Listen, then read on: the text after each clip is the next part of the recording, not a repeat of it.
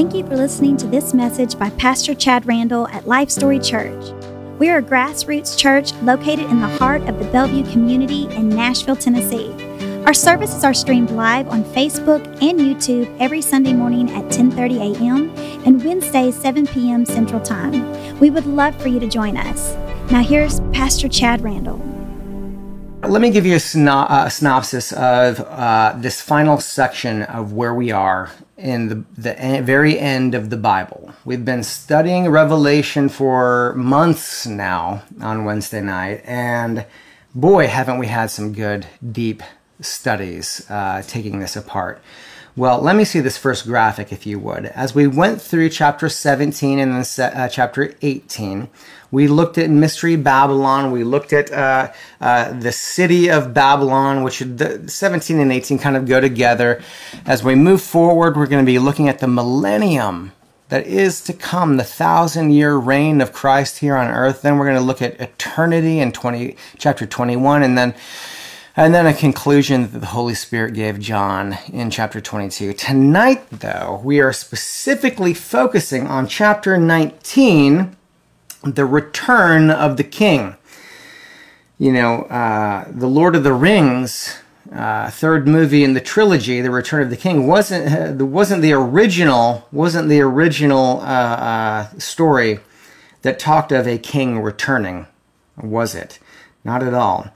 Christ the King will return to this earth and he will put right all that is so, so wrong in this world. All of the hurt, all of the brokenness, that you feel, that you see, it will be put right one day. So, as hopeless as it all feels and can seem sometimes, it is not hopeless. Our hope is in Jesus Christ. Amen. And He's promised that He will return, and there is a promise that it will be put right. So, uh, we see this reality declared honestly to us as early as the birth of Christ. This promise that even before, and we'll get to that, but as early as when the angel came to Mary. Remember when, when the angel came to Mary and let her know she was going to be having a virgin birth and everything else? Let's just take a look at that real quick. Before we jump into uh, chapter 19, Luke chapter 1, let me read to you verse 31 and 33. And I behold, you will conceive in your womb and bring forth a son, and shall call his name Yeshua. That's Jesus in the Greek, Yeshua or English, Yeshua. He will be great, verse 32, and will be called the Son of the Highest. And the Lord God will give him the throne of his father, David. Now, is David really his father? Obviously, we know David is not really his father, but in the lineage, it's telling us right there, he will be of the seed line of David and he will be given that throne. Let's keep reading verse 33. And he will reign over the house of Jacob forever, the house of Israel. And of his kingdom there will be no end. Amen. Do you believe that, church? Let me ask you a question. Do you take this scripture when you read it seriously? Do you take it seriously? The throne of David at the time of this prophecy, we have to understand, did not exist yet. It didn't exist yet. The Roman Empire was ruling at the time that the angel came and told Mary. There was no David on the throne. There was no lineage of David on any throne. No, Rome was ruling at the time. Since Rome moved in and conquered Jerusalem, you know, there hasn't been there hasn't been uh, uh, a throne of David since. So, has this promise been fulfilled? We have to ask. No. Will it be fulfilled in the future then? Is the next logical question. Well, what does that really mean? What does this all really mean? The Lord God will give him the throne of his father David. We've got a promise here, church. We've got a promise from God our Father here. Let's take a look at this next graphic. What is the promise? What is the what is the promise? The Davidic covenant. The throne will be established forever. God promised David a royal dynasty. Come on now. a royal dynasty, an eternal throne. You see on the graphic all of the different references uh, to the claims I'm making here. So look these scriptures up. We don't have time tonight uh, to go through all of them, but these are promises, and here are the references of where the promises are made. God's promise, Davidic covenant, a political kingdom, Genesis 17. It was even confirmed by oath in different Psalms. This cannot be applied to the church, okay? I know a lot of people want to twist the scripture and they want to do replacement theology. Ezekiel 37 clears that up. It was a it was this future throne. This future throne that was recognized by the first church council as early as Acts chapter 15. And they were quoting in Acts chapter 15 Amos chapter 9 and Jeremiah chapter 30. Church, he is coming to reign. Somebody say amen. Woo! I can feel it tonight. He is coming to reign on this earth. Jesus, Yeshua HaMashiach, come. Come now. Come, Lord Jesus. Maranatha. He is coming to reign and he is coming to set right all of the atrocities that Satan and those who embrace wickedness hear me now, have subjected to this world. He will set, hear me now, he will set right all of those atrocities and all the wickedness that has been perpetrated by those who do so. And if you are of the ilk that do so, hear the Holy Spirit in my voice now as a warning. Jude chapter 1, verse 14 through 15 reads, as such. Now, Enoch. You guys know this. Come on, life story people, put your hands together. Somebody give a high five, or I don't know what those emojis are, because we just finished Jude a few weeks ago. Now Enoch, the seventh from Adam, prophesied about these men also, saying, Behold, the Lord comes with what? Ten thousands of his saints. But that word isn't just uh, saints, it's really myriad. Okay? It's, it's angels, it is uh, uh, saints, it is the church, it is angels, all of them, to execute what? Judgments on all. That's not very popular to talk about these days, is it? Judgment upon the earth? No, nobody wants to think about anybody having to pay for anything, right? Or pay for any um, anything at all. Execute judgment on all to convict all who are ungodly among them of all their ungodly deeds which they have committed in an ungodly way. He loves that word there, doesn't he? And of all the harsh things which ungodly, there it is again, sinners have spoken against them. Why am I going to this scripture right here, right now? This is the oldest prophecy uttered by, hear me, you prophecy students, this is the oldest prophecy uttered by a prophet. This is a prophecy that predates the flood of Noah. Did you know this is a prophecy of Enoch? And guess what? It is of the second coming of Christ in the end times, at the end of the tribulation period. So, my goodness, I think we're in the right place tonight. Revelation chapter 19, verse 1, let's begin. After these things, We've heard that phrase before, haven't we? In uh, Revelation chapter 4, verse 1. Metatauta is the word in the Greek. It is uh, in Revelation chapter 4, verse 1. It's in Revelation chapter 7, verse 1. It's in Revelation chapter 18, verse 1. And now here it is again for the fourth time in Revelation chapter 19, verse 1. It means after the church things in uh, chapter 4, after the things that we just studied about in previous weeks.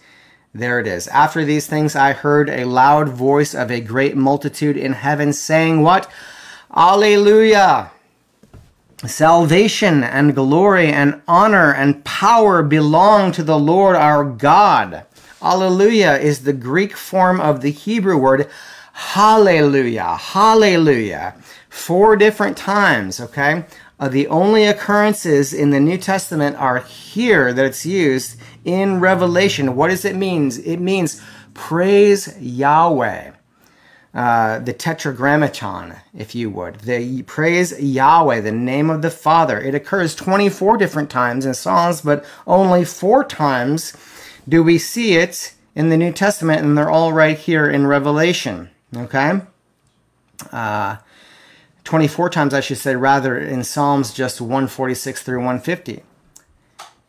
Its first use, first use, okay, was to celebrate the Ark of God in the midst of Zion. And it was sung for three different reasons. Can I see those reasons? We've got three different reasons. Alleluia is sung, and we're about to see them as we read forward into uh, chapter 19. Number one reason God has judged his enemies. Say it with me. Hallelujah. Say it in your living room. Number two reason God is reigning. Somebody say it with me. Hallelujah. And thirdly, the bride is ready. Hallelujah. Amen. Let's read Revelation chapter 2 through 9. Let's read it. For true and righteous are his judgments, because he has judged the great harlot who corrupted the earth with her fornication and that goes back to chapters 17 and 18. We've just been through all of that, so revisit that on YouTube if you need to. And he has avenged on her the blood of his servants shed by her. Verse 3 Again they said, Hallelujah! Her smoke rises up forever and ever. And the 24 elders, now this is interesting because this is the last, pay attention here, this is the last reference to the 24 elders that we first caught up with back in chapter 5. The 24 elders. From here on, I think that they are simply referred to as the bride. Okay, this is the last time you'll hear the elders referred to. So, and the 24 elders and the four living creatures, the four living uh, creatures, fell down and worshiped God who sat on the throne, saying again, Amen. Alleluia. So there's the first point. God has judged his enemies. Okay? First reason to say hallelujah. Verse 5 Then a voice came from the throne saying, Praise our God, all you, his servants, and those who fear him, both small and great. Verse 6 And I heard, uh, and I heard, as it were, the voice of a great multitude as the sound of many waters and as the sound of mighty thundering, saying again, Hallelujah, for the Lord God omnipotent, uh, uh, uh, um, omnipotent reigns. So God is reigning. There we have it. Hallelujah, God is reigning. Amen. Verse 7. Let us be glad. Let us be glad and rejoice and give him glory, for the marriage of the Lamb has come, and his wife has made herself ready. Who's his wife? Hmm. His uh, bride to be. Verse 8 And to her it was granted to be arrayed in fine linen, clean and bright, for the fine linen is the righteous acts of the saints. Underline that. That's significant. What is the fine linen? It is the righteous acts of the saints. And lastly, verse 9. Then he said to me, Write, blessed are those who are called to the marriage supper of the Lamb. And he said to me, These are the true sayings of God.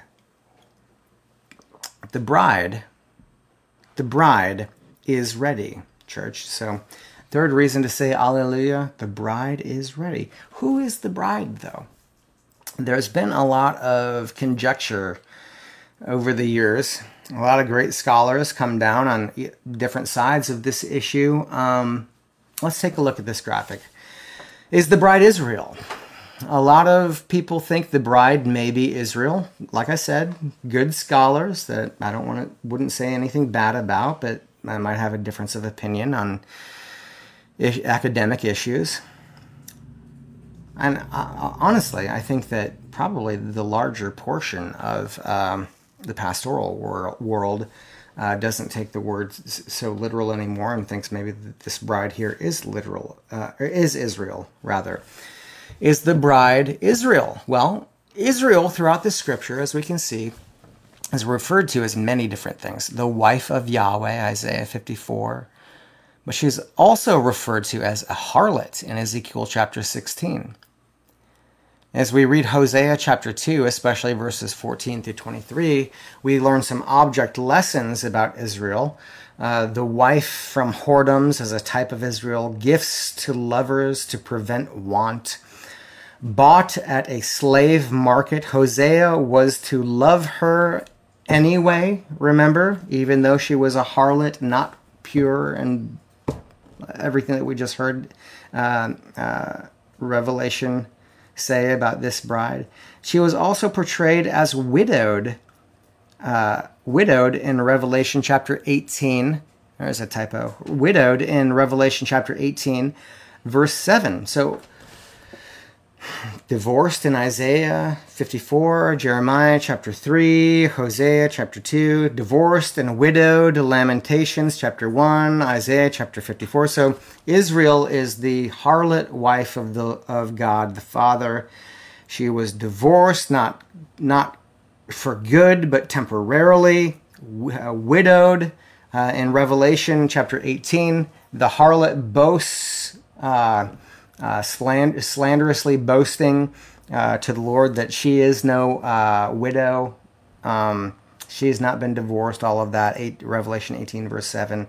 So we see what we're seeing here is, can we go back to that graphic real quick? A clash of idioms. A clash of idioms because an Old Testament priest cannot marry a divorced woman.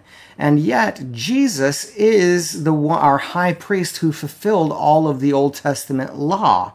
Okay, so is Israel divorced and widowed the bride to be here in Revelation? Well, interestingly enough, when we talk about the Hebrew tradition of marital preparation, uh, there was a betrothal process, and we've taught about it many times. Rhonda's an awesome teaching on this. Um, we should have him back to do that uh, one of these times soon. But uh, we know that the process of being betrothed in the Hebrew culture, especially in a Galilean wedding ceremony, you know, uh, the the groom to be he'd fall in love with a young girl he'd desire the girl he'd talk to his dad. His dad would talk to her dad they'd figure out bridal price all of that stuff. There'd be behind the scenes uh, deal making to make this happen for the two young lovebirds the son would take the family cup off the mantle, go with his father to the bride's home and present it. Present her if she would drink from the cup. If she took the cup, it was an acceptance of the betrothal and the proposition for marriage. If she rejected it, and it was her right to say no, she had free will and free choice then he would turn and he'd say, Father, take this cup from me. And it's all very, uh, very type and shadow of Jesus in the Garden of Gethsemane when he said, Father, take this cup from me, because the Jewish people rejected him. Uh, his bride had rejected him when he came the first time. Really beautiful. But you know, during this betrothal process, there was a period of time that the groom would go and prepare the living accommodations for his bride in his father's house. If he went and she accepted, said yes, everything was a celebration. He'd go back to his father. He wouldn't just take his bride back, wasn't on the spot. He'd go back to his father's house and he'd start building a house onto his father's house. And his father, his father would have the final say of when everything was ready, when it was good enough, when it was built to his specs. So only the Father knew when it was time and it was ready. And that's also where we get other scriptures, like when Jesus said, you know, he was making an idiom to that, uh, reference to that when he said, uh, you know, uh, only the Father knows when it's time to come in that scripture, in any case. Uh, the groom at that point would come for his bride when the ha- when the room was ready. Uh, the time was not known exactly to her. She lived in expectation until he surprises her upon his return. She is to keep her oil in her lantern so she is not unprepared when he comes, because oftentimes they would come at midnight blowing shofars, clanging instruments, and it was a big to do. Um, and it'd be in the middle of the night, so she had to have oil in her lamp ready to go. So it's a surprise gathering. He would, uh, he, he then would return with her to uh, the groom's father's house for the huppah wedding ceremony to consummate the marriage and to celebrate the wedding feast for the next seven days. Okay, uh, during which the bride remained uh, closeted essentially in her bridal chamber. So we see here, don't we, uh, certainly a pattern for a tri- tribulation rapture here if we're looking at a seven year tribulation period. Uh, we return to our Father's house for a feast, for a marriage supper, and remain in our bridal chamber for seven days or seven years. Seven days is seven years prophetically in the scripture. Uh, John chapter 14, verse 2, to back that up, tells us, In my Father's house, in my Father's house there are many mansions. If it were not so, I would have told you. I go to prepare a place for you. So it's within this context that Jesus speaks here. So let's just take a let's just take a wide angle 10,000 foot view of what we're looking at here the marriage supper of the Lamb. Revelation chapter 19. Can we see the marriage fulfilled? Let's just take uh, a, a, a 10,000 foot view of this. Covenant established. Okay. Read more about that in 1 Corinthians 11 25 in regards to Jesus and us. The purchase price was agreed upon by the fathers. Okay. 1 Corinthians 6 19 through 20. What was the purchase price? Of course, it was the blood of the Lamb. The bride is to be set apart. Ephesians chapter 5, 1 Corinthians chapter 1, chapter 6, Hebrews 10, Hebrews 13. Reminded of this covenant by Paul in 1 Corinthians 11. The bridegroom left for the father's house. Why? He prepares the room addition. The bride, in the meantime, prepares for his imminent return. And we say imminent because she doesn't know exactly when it's going to happen. It could happen anytime. Then all of a sudden there is a surprise gathering. When there is this surprise gathering, what happens? They go to the huppah tent where they stay for seven days for the wedding ceremony. A seven day marriage supper happens. See that referenced in Judges 14, Matthew 9, Matthew 22, and in John chapter 2. Speaking of that, let's read Luke 22, verse 15 through 18. Then he said to them, With fervent desire I have desired to eat this Passover with you before I suffer. Mm. For I say to you, I will no longer eat of it until it is fulfilled in the kingdom of God. Then he took the cup and gave thanks and said, Take this and divide it among yourselves. For I say to you, I will not drink the fruit of the vine until the kingdom of God comes. It's, it's really cool guys, when you look through the Word of God and you see marriage again and again and again, over and over again, used as a way to communicate intimacy between God and us, between God and the and us who He loves. Marriage is always used as a type and shadow over and over again in the Bible. It communicates intimacy and moreover our intimacy with Him, church.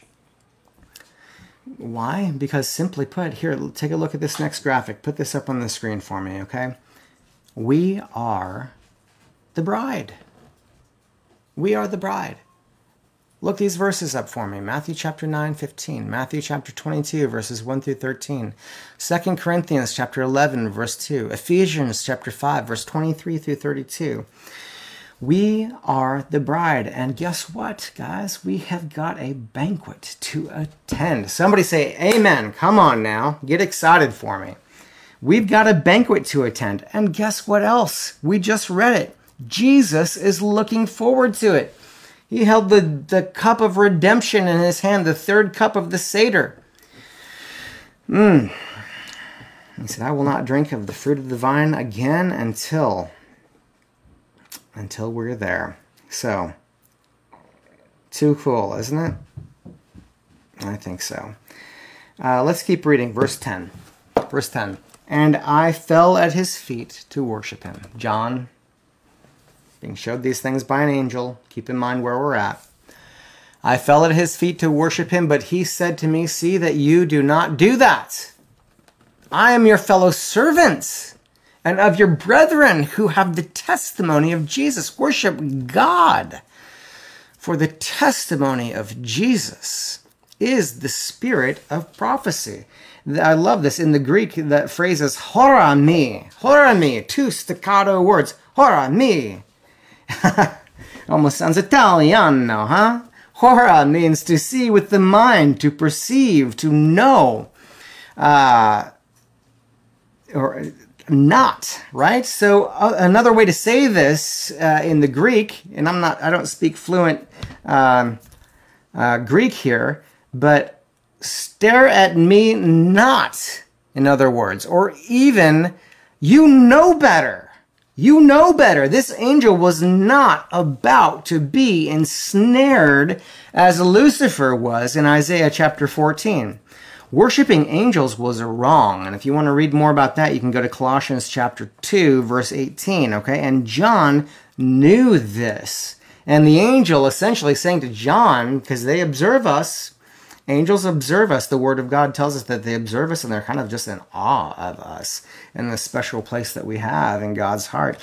So uh, the angels looking at John saying, You know better. Stare at me not. Stare at me not. You know better.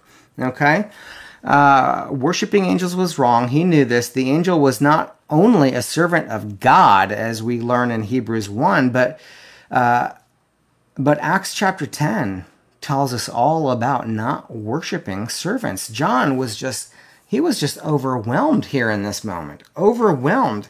And he even repeats this later, we'll come to find out in Revelation chapter 2. So he, knowing better, he was just like overwhelmed, wanted to worship and started worshiping the angel. And the angel is like, You know better. Stare at me not. You know better. Don't do that. I'm not going to fall for that. I don't want, ugh, right? Can you imagine for all the angels in heaven how how much they don't want to be worshiped. They don't even want to be uh, associated with anything that caused Satan to fall. So, anyway, here's where we get to Christ on a white horse, verse 11. Here we go. I hope you're ready. Now I saw heaven opened. Can you imagine? Can you imagine being John here? Heaven opened, and behold, a white horse, and he who sat on him was called faithful and true, and in righteousness he judges and makes war. So heaven opened just like at Jesus' baptism, okay, it's the only other time we see this. Heaven opens up. His enemies now know he is coming. Think of Revelation chapter 12, Matthew chapter 24, Matthew 26. His enemies know he is coming, and guess what? He is under oath to come in such a manner. My goodness. This is distinct from the, the horsemen of Revelation chapter 6, because here he is not coming in the air to take his people. No.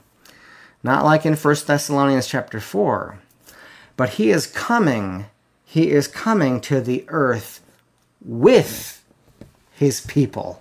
Ooh, that is a cool visual. And he's coming to conquer his enemies and he's coming to establish his kingdom, church. He's coming to establish his kingdom. Faithful and true, church. Come on now. This is an appointment that was made a long time ago. We're reading about it right here in Revelation chapter 19, verse 11.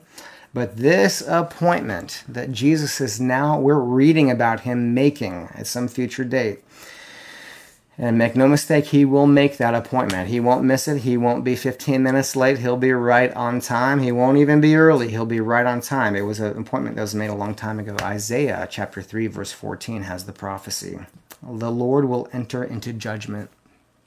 That's what we're talking about here. Let's read it. The Lord will enter into judgment with the elders of his people. Hmm and his princes with them. So, again, difference here of the church coming with Jesus versus being here and meeting him in the air, right? With the elders of his people and his princes. For you have eaten up the vineyard.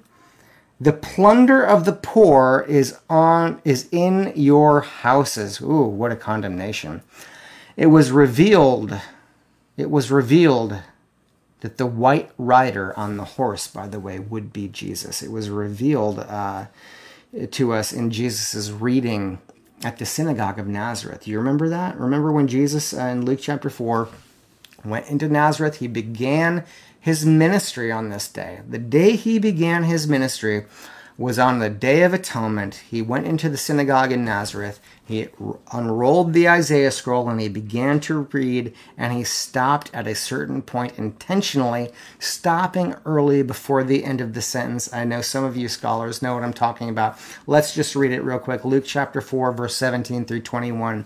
And he was handed the book of the prophet Isaiah. And when he had opened the book, he found the place where it was written Verse 18 The Spirit of the Lord is upon me because he has anointed me to preach the gospel to the poor. He has sent me to heal the brokenhearted, to proclaim liberty to the captives, and, to, and recovery of sight to the blind, to set at liberty those who are oppressed to proclaim the acceptable year of the Lord. That word acceptable there, hold that screen, means dektos in the Greek. It means mercy, the year of mercy and free flowing favor that abounds. That's what that word means in the Greek, dektos. Come on now. That's what he came to do, is to declare that that time, that period of history had begun. Verse 20, then you know what he did? Then he closed the book after saying such a powerful thing, and he gave it back to the attendant and sat down. And the eyes of all who were in the synagogue were fixed on him, and he began to say to them, Today this scripture is fulfilled in your hearing. He stopped at this comma, though, church, and said, Today this scripture is fulfilled in your hearing, and the place went nuts. First of all, I mean, I'm sure they loved their protocols, right? Oh, you can't stop without um, finishing out the scripture. Finish the scripture. That's not why they went nuts. He declared that the dektos year of the Lord had begun, and today it is fulfilled in your hearing. In other words, saying the Messiah has come the place went nuts and they tried to throw him off a cliff. Honestly, read the whole passage. They tried to, before it was all over, they tried to throw him off a cliff, but he slipped away. What a way to start a changing of the guard, huh? What a way to, what a way to start the transition as all of history pivoted and would never be the same. The world would never be the same after that moment. What a way to do it. But what came after the comma is what I'm trying to get at tonight.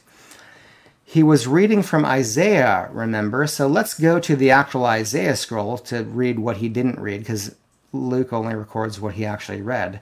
Let's go to the Isaiah scroll and read all of it. Uh, Isaiah 61, verse 1 through 2.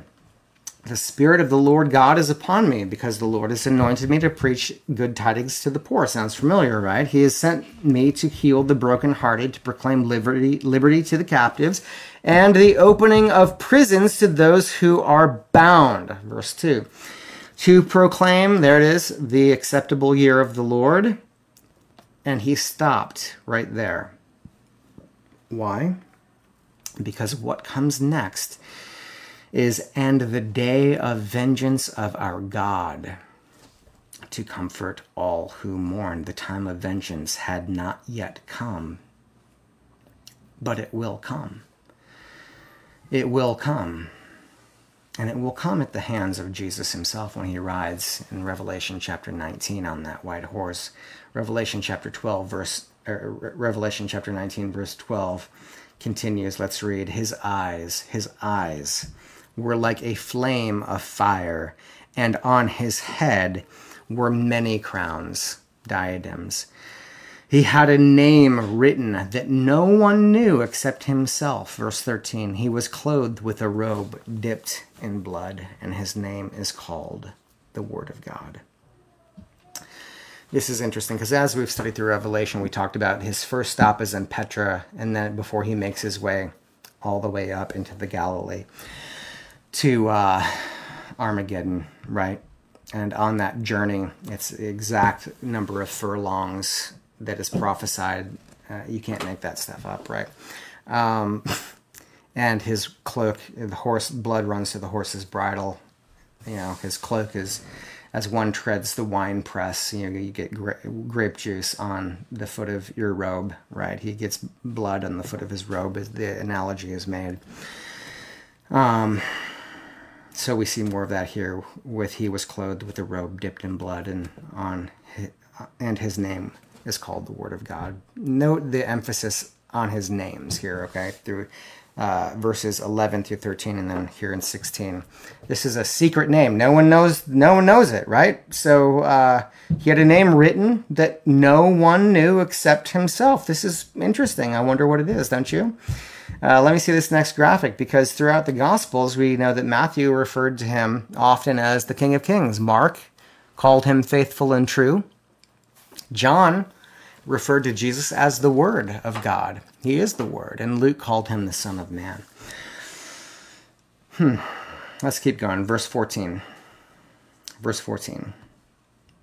And the armies in heaven, the armies in heaven, clothed in fine linen, white and clean, followed him on white horses. He leaves heaven to come to the earth for the last battle, church. The last battle armies. What are these armies? Well, we can look at Jude chapter 4 or, or verse 14, Zechariah chapter 14. Angels are with him according to Matthew 13 and 25, Second Thessalonians chapter 1. But we are also with him, church, according to First Thessalonians chapter 3, Second Thessalonians chapter 1. Hebrews chapter 2, Colossians chapter 3, and Zechariah chapter 14. If you want my notes, I'll send them to you. But we are with him, clothed in fine linen, white and clean. What in this dirty world right now, doesn't that thought just feel so appealing? Followed him on white horses. Verse 15 Now out of his mouth goes a sharp sword, a sharp sword that with it he should strike the nations, and he himself will rule them with a rod of iron on that throne of David at that. He himself treads the winepress. Oh, we mentioned that a second ago. Of the fierceness and wrath of Almighty God. I don't think that people truly understand what the wrath of God is truly going to look like here on this earth against the wicked when it comes to pass.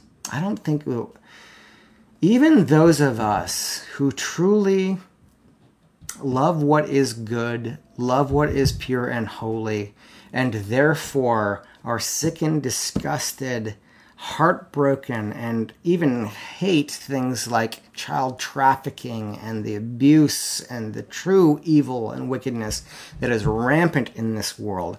Even we who are aware of all of that and truly believe that there must be justice, right?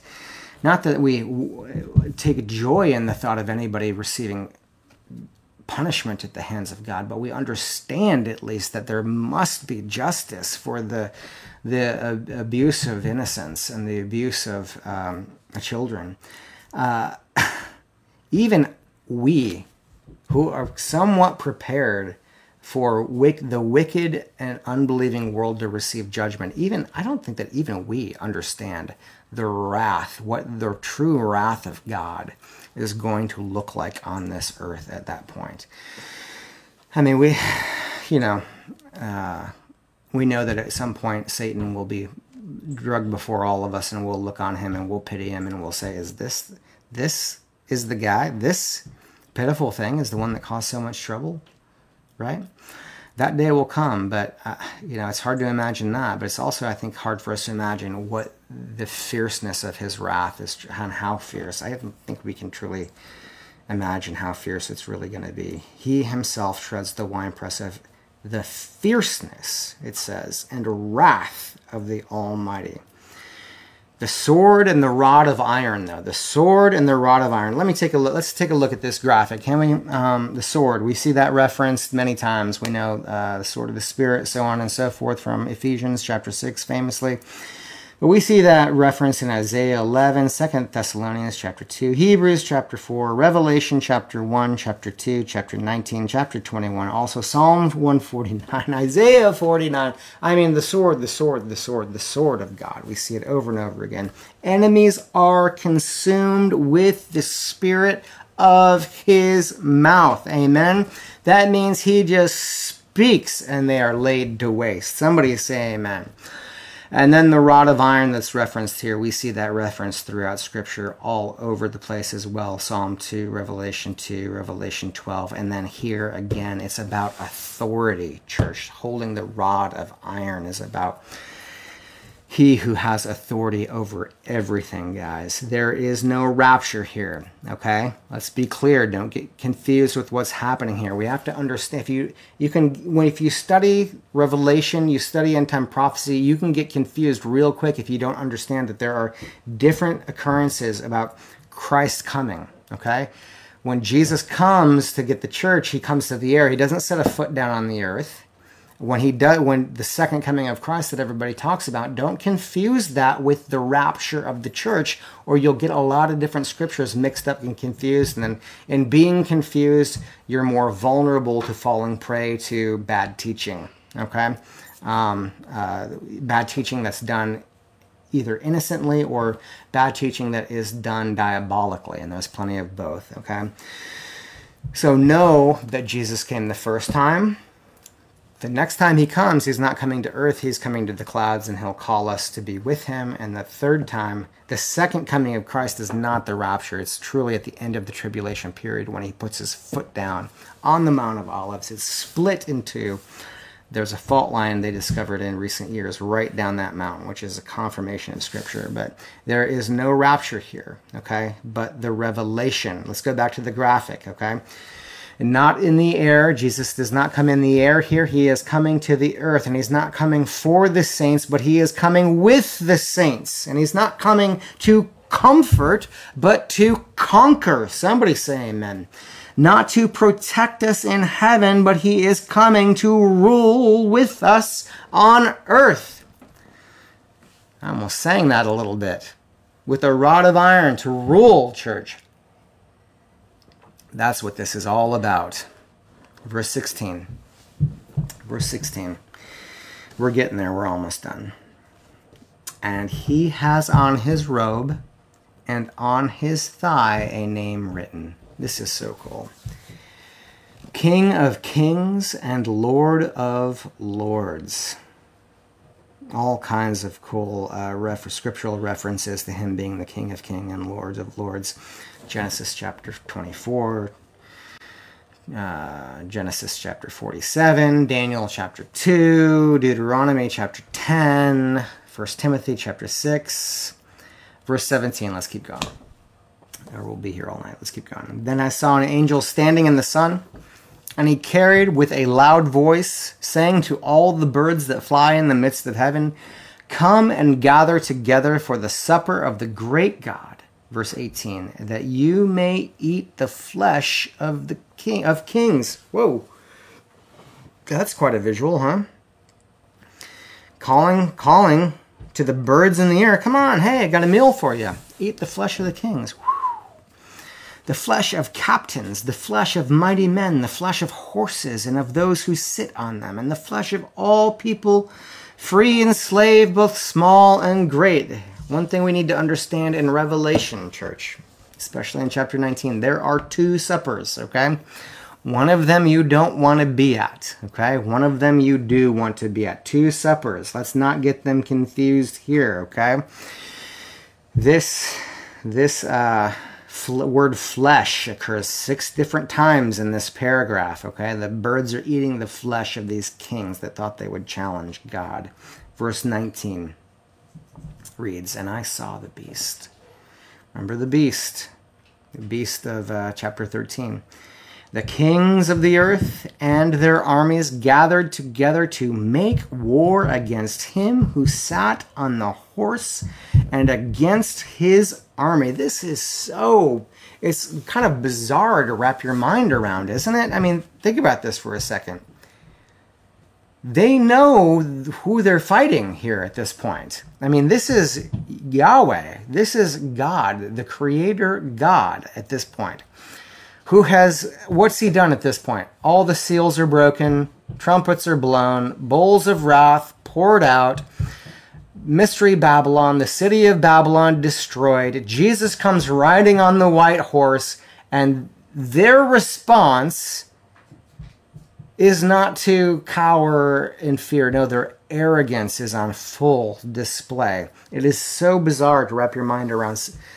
I don't know. I mean, sometimes you argue with people and you're like, I just don't understand how you think. I think this is a similar situation here that people's think their minds are reprobate. Obviously, they have completely, there is no wisdom within them. How do you make war against God, right? The battle, let's take a look at this graphic to make this point. The battle, I love, I love it put this way. The battle is the laughter of God against man's arrogance, Chuck Missler says. The battle is the laughter of, of God against man's arrogance headquartered in Palestine, Daniel chapter 11, the coming world leader will go forth in great fury. A great motorized army arrayed in red, interesting, will swing into the area. Prerequisite to the second coming, a petition by the remnant taking refuge in the east the most interesting thing about this to me is that there is not the slightest mention of any struggle.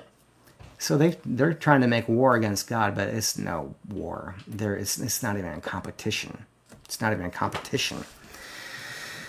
You know, I don't know if you're a basketball fan, but it was kind of like watching the Celtics and the Nets play last night. I mean, it wasn't even close, right? So uh, I say that as a Celtics fan.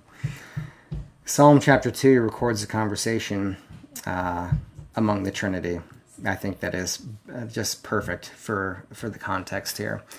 The Trinity itself is laughing at the arrogance of the kings of the earth who are taking up arms against God. Let's read it, shall we?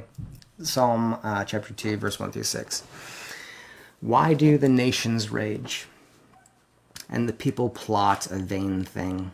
The kings of the earth set themselves, and the rulers take counsel together against the Lord and against his anointed, saying, Let us break their bonds in pieces and cast away their cords from us. He who sits in the heavens shall laugh.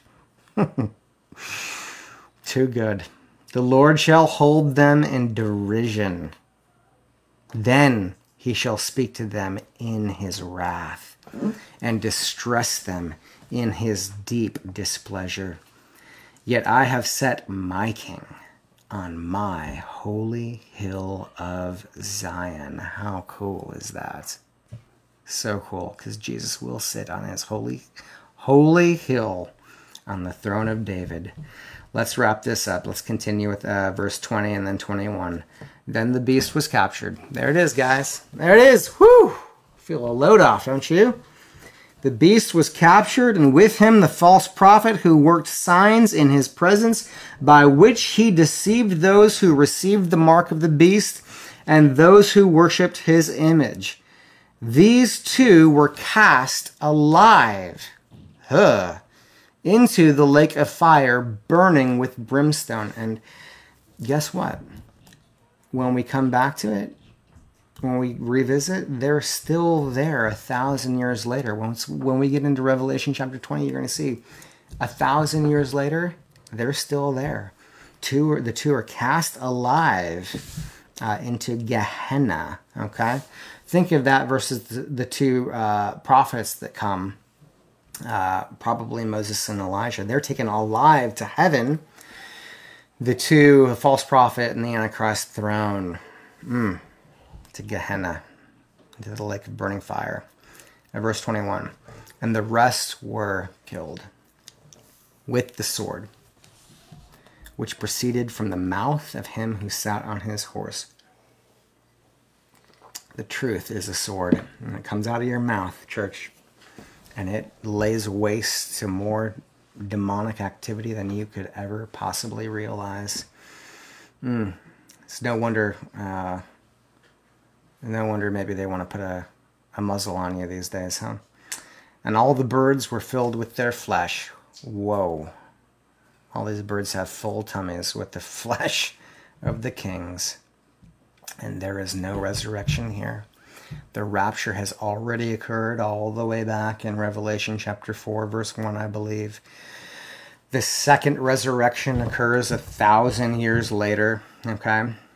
Uh, unbelievers, when they die, when in closing here, when they die, they go to Hades, which is simply the unseen world, the temporary realm of the dead. Believers, though, when they pass, they go immediately into the presence of the Lord. Thank you, Paul, for that communication in Philippians chapter 1, verse 19 through 23, and 2 Corinthians chapter 5, verse 6 through 8. So if you've ever wondered that, where is my loved one? I know he loved Jesus. Is he just sleeping in the dirt? What's going on? Believers go immediately into the presence of the Lord. Philippians chapter 1, verse 19 through 23, and 2 Corinthians chapter 5, verse 6 through 8. Okay? Hades will be emptied of its dead next Wednesday. when we read about it at some future point. But next Wednesday, we're going to read about, it in Revelation chapter 20, verse 13. The depths give up their dead. Maybe that's what I'll name the sermon because that's what it's all about, guys. So, with that, we'll close because Jesus, at this point, come on now, Jesus, right now, Revelation chapter 19 takes the throne upon the earth. Amen. Amen. He Jesus takes the throne, the throne of David, and here he is. I can't wait to see what happens next. I love you guys so much. Thanks for tuning in and learning the Bible with me tonight. It's pretty cool stuff, isn't it? I know we went through a lot and we went through it quickly, so watch it again, and I hope you're taking notes and all that good stuff. And if you need any help, uh, reach out to me, okay? We love you guys. We'll see you Sunday morning. Uh, we're going to continue our study in Ephesians. This coming week will be in Ephesians chapter 2. So if you want to cheat and get ahead of the game, you can read uh, Ephesians chapter 2. We'll be studying that Sunday morning. We're going uh, through Ephesians chapter by chapter, verse by verse. Uh, it's already blessed us so much. It's going to continue to do so. So Sunday morning, 10:30 a.m. at the Rutledge West in Pegram, Tennessee off the McCrory Lane exit on the west side of Nashville, and uh, online at Facebook Live and on YouTube.com. So we love you guys, and we hope to see you then. May the Lord bless you. May He keep you. May He make His face to shine upon you. May He pour His favor out on your lives. May you go in grace and prosper in all you do. In Jesus' name. And all God's people said, Amen. Have a good night.